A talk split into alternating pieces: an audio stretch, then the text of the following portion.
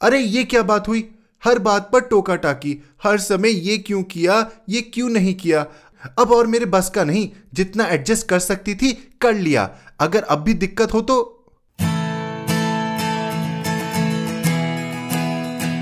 आप सुन रहे हैं कहानी जानी अनजानी, पीयूष अग्रवाल के साथ। चलिए, आज की कहानी का सफ़र शुरू करते हैं।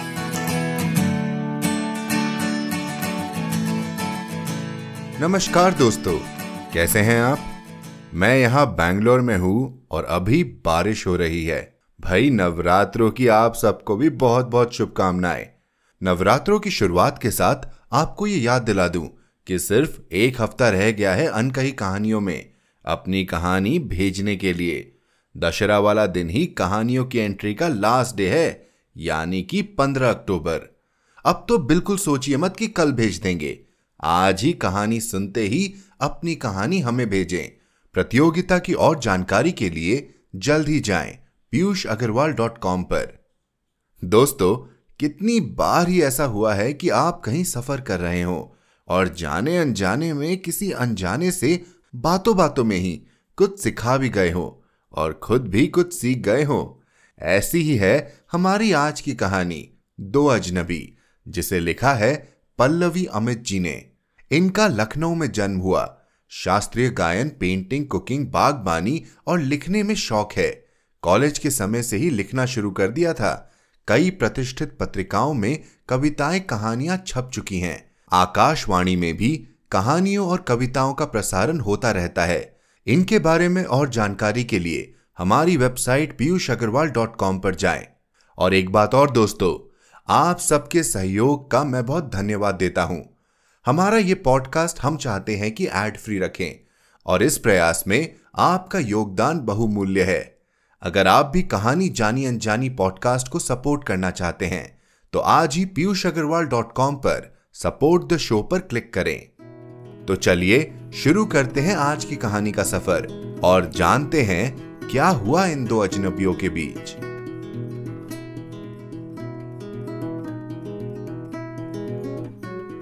दो अजनबी, पल्लवी अमित। ऑफ़िस के किसी काम से शहर से बाहर जाना मेरी जॉब प्रोफ़ाइल का एक हिस्सा था।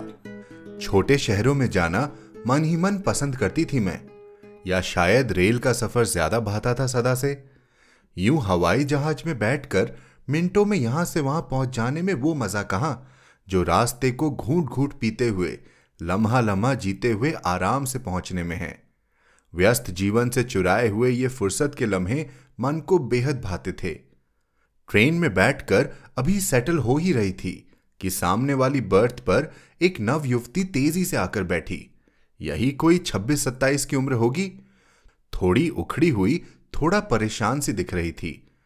ट्रेन ने रफ्तार ले ली और मेरे विचारों ने भी। मैं यूँ ही अंतर्मुखी स्वभाव की हूँ। लोगों के निजी दायरे में हस्तक्षेप मेरी आदत नहीं है। पर मेरा लेखक मन मेरे बस में कहा, यूँ ही आँखों और क्रियाकलापों को पढ़ते पढ़ते उनकी ज़िंदगी पढ़ने लगना, या यूँ कहें, उनके हाव भाव के ज़रिए उनकी ज़िंदगी बुनने लगना उसका प्रिय शगल है। तो शायद मेरे मन को आज का लक्ष्य मिल गया। मैंने अपना सामान जमाकर बर्थ पर पैर फैला लिया। टी शर्ट और कार्गो पैंट पहने वो नए जमाने की नई सोच वाली, एक आधुनिक लड़की मालूम दे रही थी। पैर बर्थ पर फैलाकर वो फ़ोन पर किसी से बात कर रही थी। अरे, ये क्या बात हुई? हर बात पर टोका टाकी हर समय ये क्यों किया, ये क्यों नहीं किया? अब और मेरे बस का नहीं, जितना एडजस्ट कर सकती थी, कर लिया। अगर अब भी दिक्कत हो तो? कहते हुए वाक्य अधूरा छोड़ दिया उसने। उसकी आँखों में उदासी तैर गई। फिर धीरे से बोली, नहीं, अब सुमित को तय करना है क्या करे। मैंने ट्रांसफ़र के लिए अप्लाई कर दिया है। कहते हुए उसकी आँखों के कोर भीग गए। उसने फ़ोन काट दिया और खिड़की से अंधेरे और खिड़की से अंधेरे में बाहर देखने का उपक्रम करने लगी। पर मुझे पता था कि अपने आँसू छुपा रही थी वो। मन पसीज गया मेरा। लग रहा था कि उसे गले लगाकर एक झप्पी दे दूँ। शायद उसे अच्छा लगे। पर अनजान लोगों के निजी दायरे में बिना अनुमति घुसना शायद सही नहीं होगा। इस सोच ने रोक लिया। नज़रें न चाहते हुए भी उसी पर अटक रही थी बार बार थोड़ी देर में वो सामान्य हो गई। रात के साढ़े आठ बज गए। वो बिस्कुट का पैकेट बैग में निकालकर खाने लगी। घर से जगड़कर भूखी ही निकल आई है शायद। मैंने मन में सोचा, इन एसी वाले डिब्बों में ज़्यादा वेंडर भी नहीं आते। मैं अभी सोच ही रही थी कि अपना खाना निकालूं तो उससे खाने के लिए पूछूँ या नहीं। कि तभी सैंडविचेस लेके एक वेंडर आ गया और उसने सैंडविच और कोल्ड ड्रिंक खरीद ली। मैंने भी अपना खाना निकालकर खाना शुरू किया। रात बढ़ रही थी। हमारी बोगी में हम दोनों के सिवा दोनों बर्थ खाली थी। लाइट जली रही थी क्योंकि नींद हम दोनों की ही आँखों से मीलों दूर थी।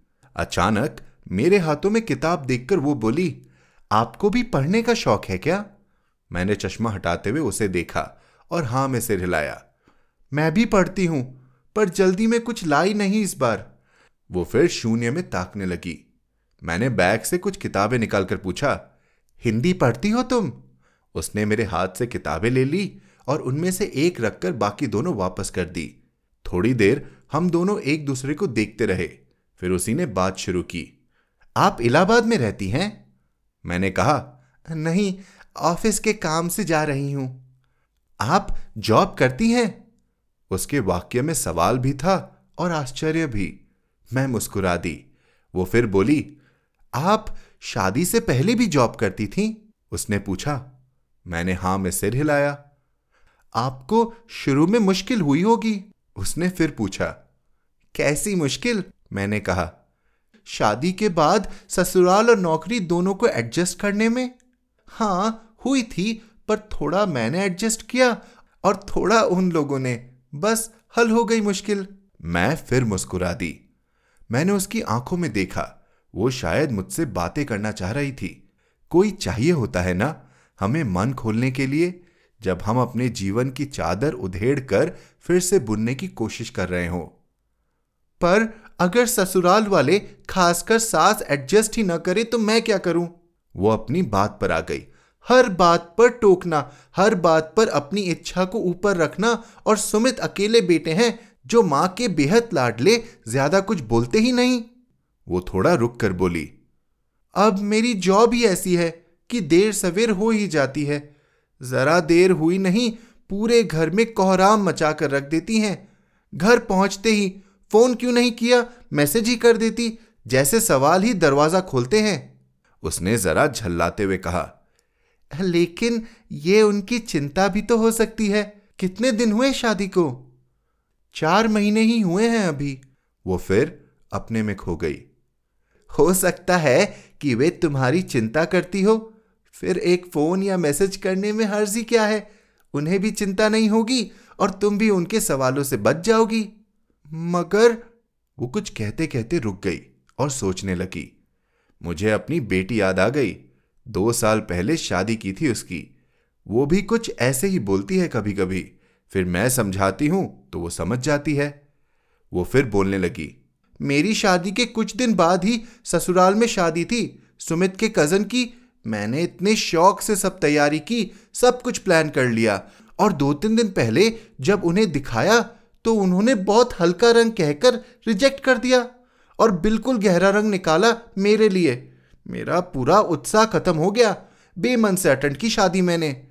अब तो उनकी आदत हो गई है, जब भी कोई फैमिली गेट टुगेदर होता है, त्योहार हो, पार्टी या शादी, बस अपनी पसंद थोप देती हैं मुझ पर। और सुमित को कहो तो बोलता है, अरे, रोज तो अपने मन का पहनती हो कभी कभी उनके मन का पहन लोगी तो क्या हो जाएगा?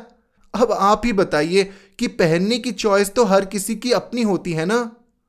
मैं उसका चेहरा देखते हुए उसकी आँखें पढ़ने का प्रयास कर रही थी। फिर थोड़ा रुक कर मैंने कहा, तुम एक लौती बहू हो उनकी? उसने हाँ में सिर हिलाया। मैंने गहरी सांस लेते हुए बोला यह भी तो संभव है कि वो चाहती है कि उनकी बहू सबसे सुंदर, सबसे अच्छी लगे, और जब पूरा परिवार इकट्ठा हो तो कौन सा रंग और कौन से कपड़े अच्छे लगेंगे, ये उनसे अच्छा कौन समझ सकता है? तुम तो अभी नहीं हो परिवार में, और उन्होंने अपनी पूरी ज़िंदगी बिता दी है उनके बीच। मैंने उसे देखा तो उसकी आँखों में कुछ अलग से भाव थे। वो उन्हीं अपरिचित नज़रों से मुझे देख रही थी।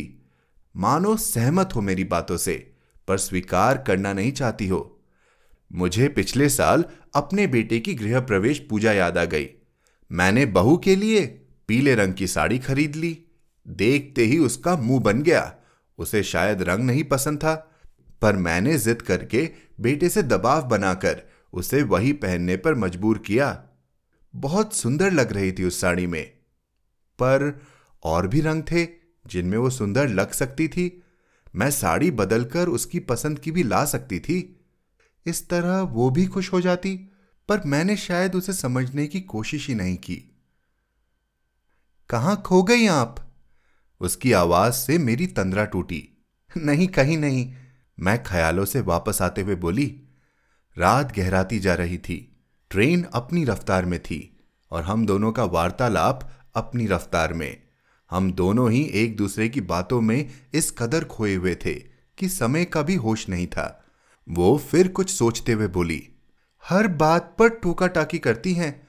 वक्त बेवक्त ये करो, ये ना करो। कि फेरिस्त लिए तैयार रहती हैं। और संडे तो पूरा दिन उनकी सलाहों, नसीहतों में ही कट जाता है। कुछ भी करने की कोशिश करो, बस टोका टाकी शुरू। और सुमित जरा भी नहीं बोलता। बस, मैं अब तंग आ गई हूँ। मैं उसे देखकर मुस्कुरा रही थी। वो मुझे देखकर थोड़ा अचंभित थी। मैंने पूछा, माँ है तुम्हारी? उसकी हाँ सुने बिना मैं बोल रही थी, वो जब तुम्हें कुछ सिखाना चाहती हैं तो वो क्या तुम्हें टोकती नहीं है, समझाती नहीं है? और तुम उनसे भी नाराज़ हो जाती हो क्या? मैं उसके चेहरे पर आते जाते भावों को बारीकी से परख रही थी। कई बार आईने में अपनी तस्वीर भी अजनबी लगने लगती है। शायद ऐसा ही आज उसके साथ हुआ था। मैं उसमें अपनी बहू को देख रही थी। बार बार उसकी सूरत में मेरी बहू झाँक कर मुझसे कुछ सवाल पूछकर जा रही थी। कुछ बातें शायद सही होकर भी सही नहीं होती। हम बड़े नई बहू को हिदायतें देते शायद ये भूल जाते हैं कि उसकी अपनी भी कोई इच्छा अनिच्छा हो सकती है। वो खुद को इकट्ठा करते हुए फिर बोली, माँ की बात और होती है। मैंने कहा, हाँ, माँ की बात बेशक अलग होती है, पर एक बार उनको माँ का नहीं, हाँ, माँ जैसा स्थान देकर देखो, सारी मुश्किल आसान हो जाएगी। और फिर जब चार बर्तन एक साथ रखे हो तो उनकी खटर पटर से परेशान नहीं होते। धीरे धीरे ये खटर पटर हमारी ज़िंदगी में घुल मिल जाती हैं। पर थोड़ा समय देना पड़ता है। वो समझने की कोशिश कर रही थी। थोड़ी कंफ्यूज दिख रही थी। मैंने कहा, थोड़ी तसल्ली से सोचना। रात बहुत हो गई है। चलो सो जाते हैं। हम दोनों ही अपनी बर्थ पर फैल गए। पर नींद दोनों की आँखों में नहीं थी। मन की तमाम उलझने एक एक करके सामने आ रही थी। सुबह हुई, हम दोनों ही खामोश थे। मन बहुत हल्का लग रहा था। उसने फ़ोन मिलाया, शायद अपने पति को। सुनो, दो दिन की छुट्टी ली है मैंने। वीकेंड पर हो सके तो आ जाना तुम भी, नहीं तो संडे को मैं आ जाऊँगी। उसके चेहरे पर संतुष्टि के भाव थे। मन की गांठों को खोलने के लिए हमें अक्सर किसी अजनबी की ज़रूरत होती है। हमारा स्टेशन आ गया। हम दोनों ने ही सामान उठाया और मुस्कुराकर एक दूसरों को आँखों ही आँखों में अलविदा कहा। फिर मिलेंगे? उसने कहा। हाँ, फिर मिलेंगे। मैंने मन ही मन दोहराया। उसका फिर मिलेंगे शायद मेरे लिए होगा। पर मैं एक बार फिर उस पीढ़ी से मिलना चाहती थी, जिससे मैं कल रात बात कर रही थी। हाँ, कल रात। मैं और वो दो व्यक्तित्व नहीं थे। हम अपनी अपनी पीढ़ी का प्रतिनिधित्व कर रहे थे। फिर मिलेंगे। मैं बुदबुदाई और चल पड़ी, बहुत हल्के मन के साथ। बेमतलब सा एक पल किस्सा बन जाता है। जाने कब, कौन ज़िंदगी का हिस्सा बन जाता है।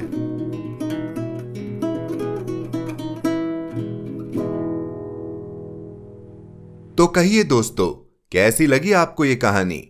क्या आपको महसूस हुई? वो अनकही बात जो उन दोनों ने एक दूसरे से नहीं कही, पर अपने लिए महसूस की। हमें ज़रूर लिखकर बताएँ कि आपको ये कहानी कैसी लगी। Hello at the rate Piyush Agarwal dot com पर। हम आपकी मैसेज कहानी की लेखिका पल्लवी अमित तक भी पहुंचाएँगे।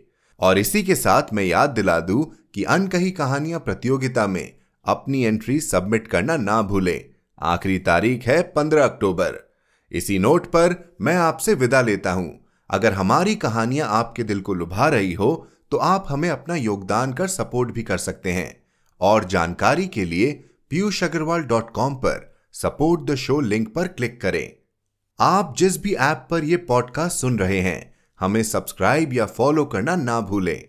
हर शुक्रवार आप तक नई कहानियाँ लाने का श्रेय मैं अपनी टीम को देना चाहूँगा। आज के एपिसोड की प्रोड्यूसर हैं देवांशी बत्रा। आप सुन रहे थे कहानी जानी अनजानी पीयूष अग्रवाल के साथ, जो कि इंडी पॉडकास्टर की एक पेशकश है। तो हम आपसे मिलते रहेंगे हर शुक्रवार। तब तक के लिए अपना ध्यान रखिए, स्वस्थ रहिए और मुस्कुराते रहिए।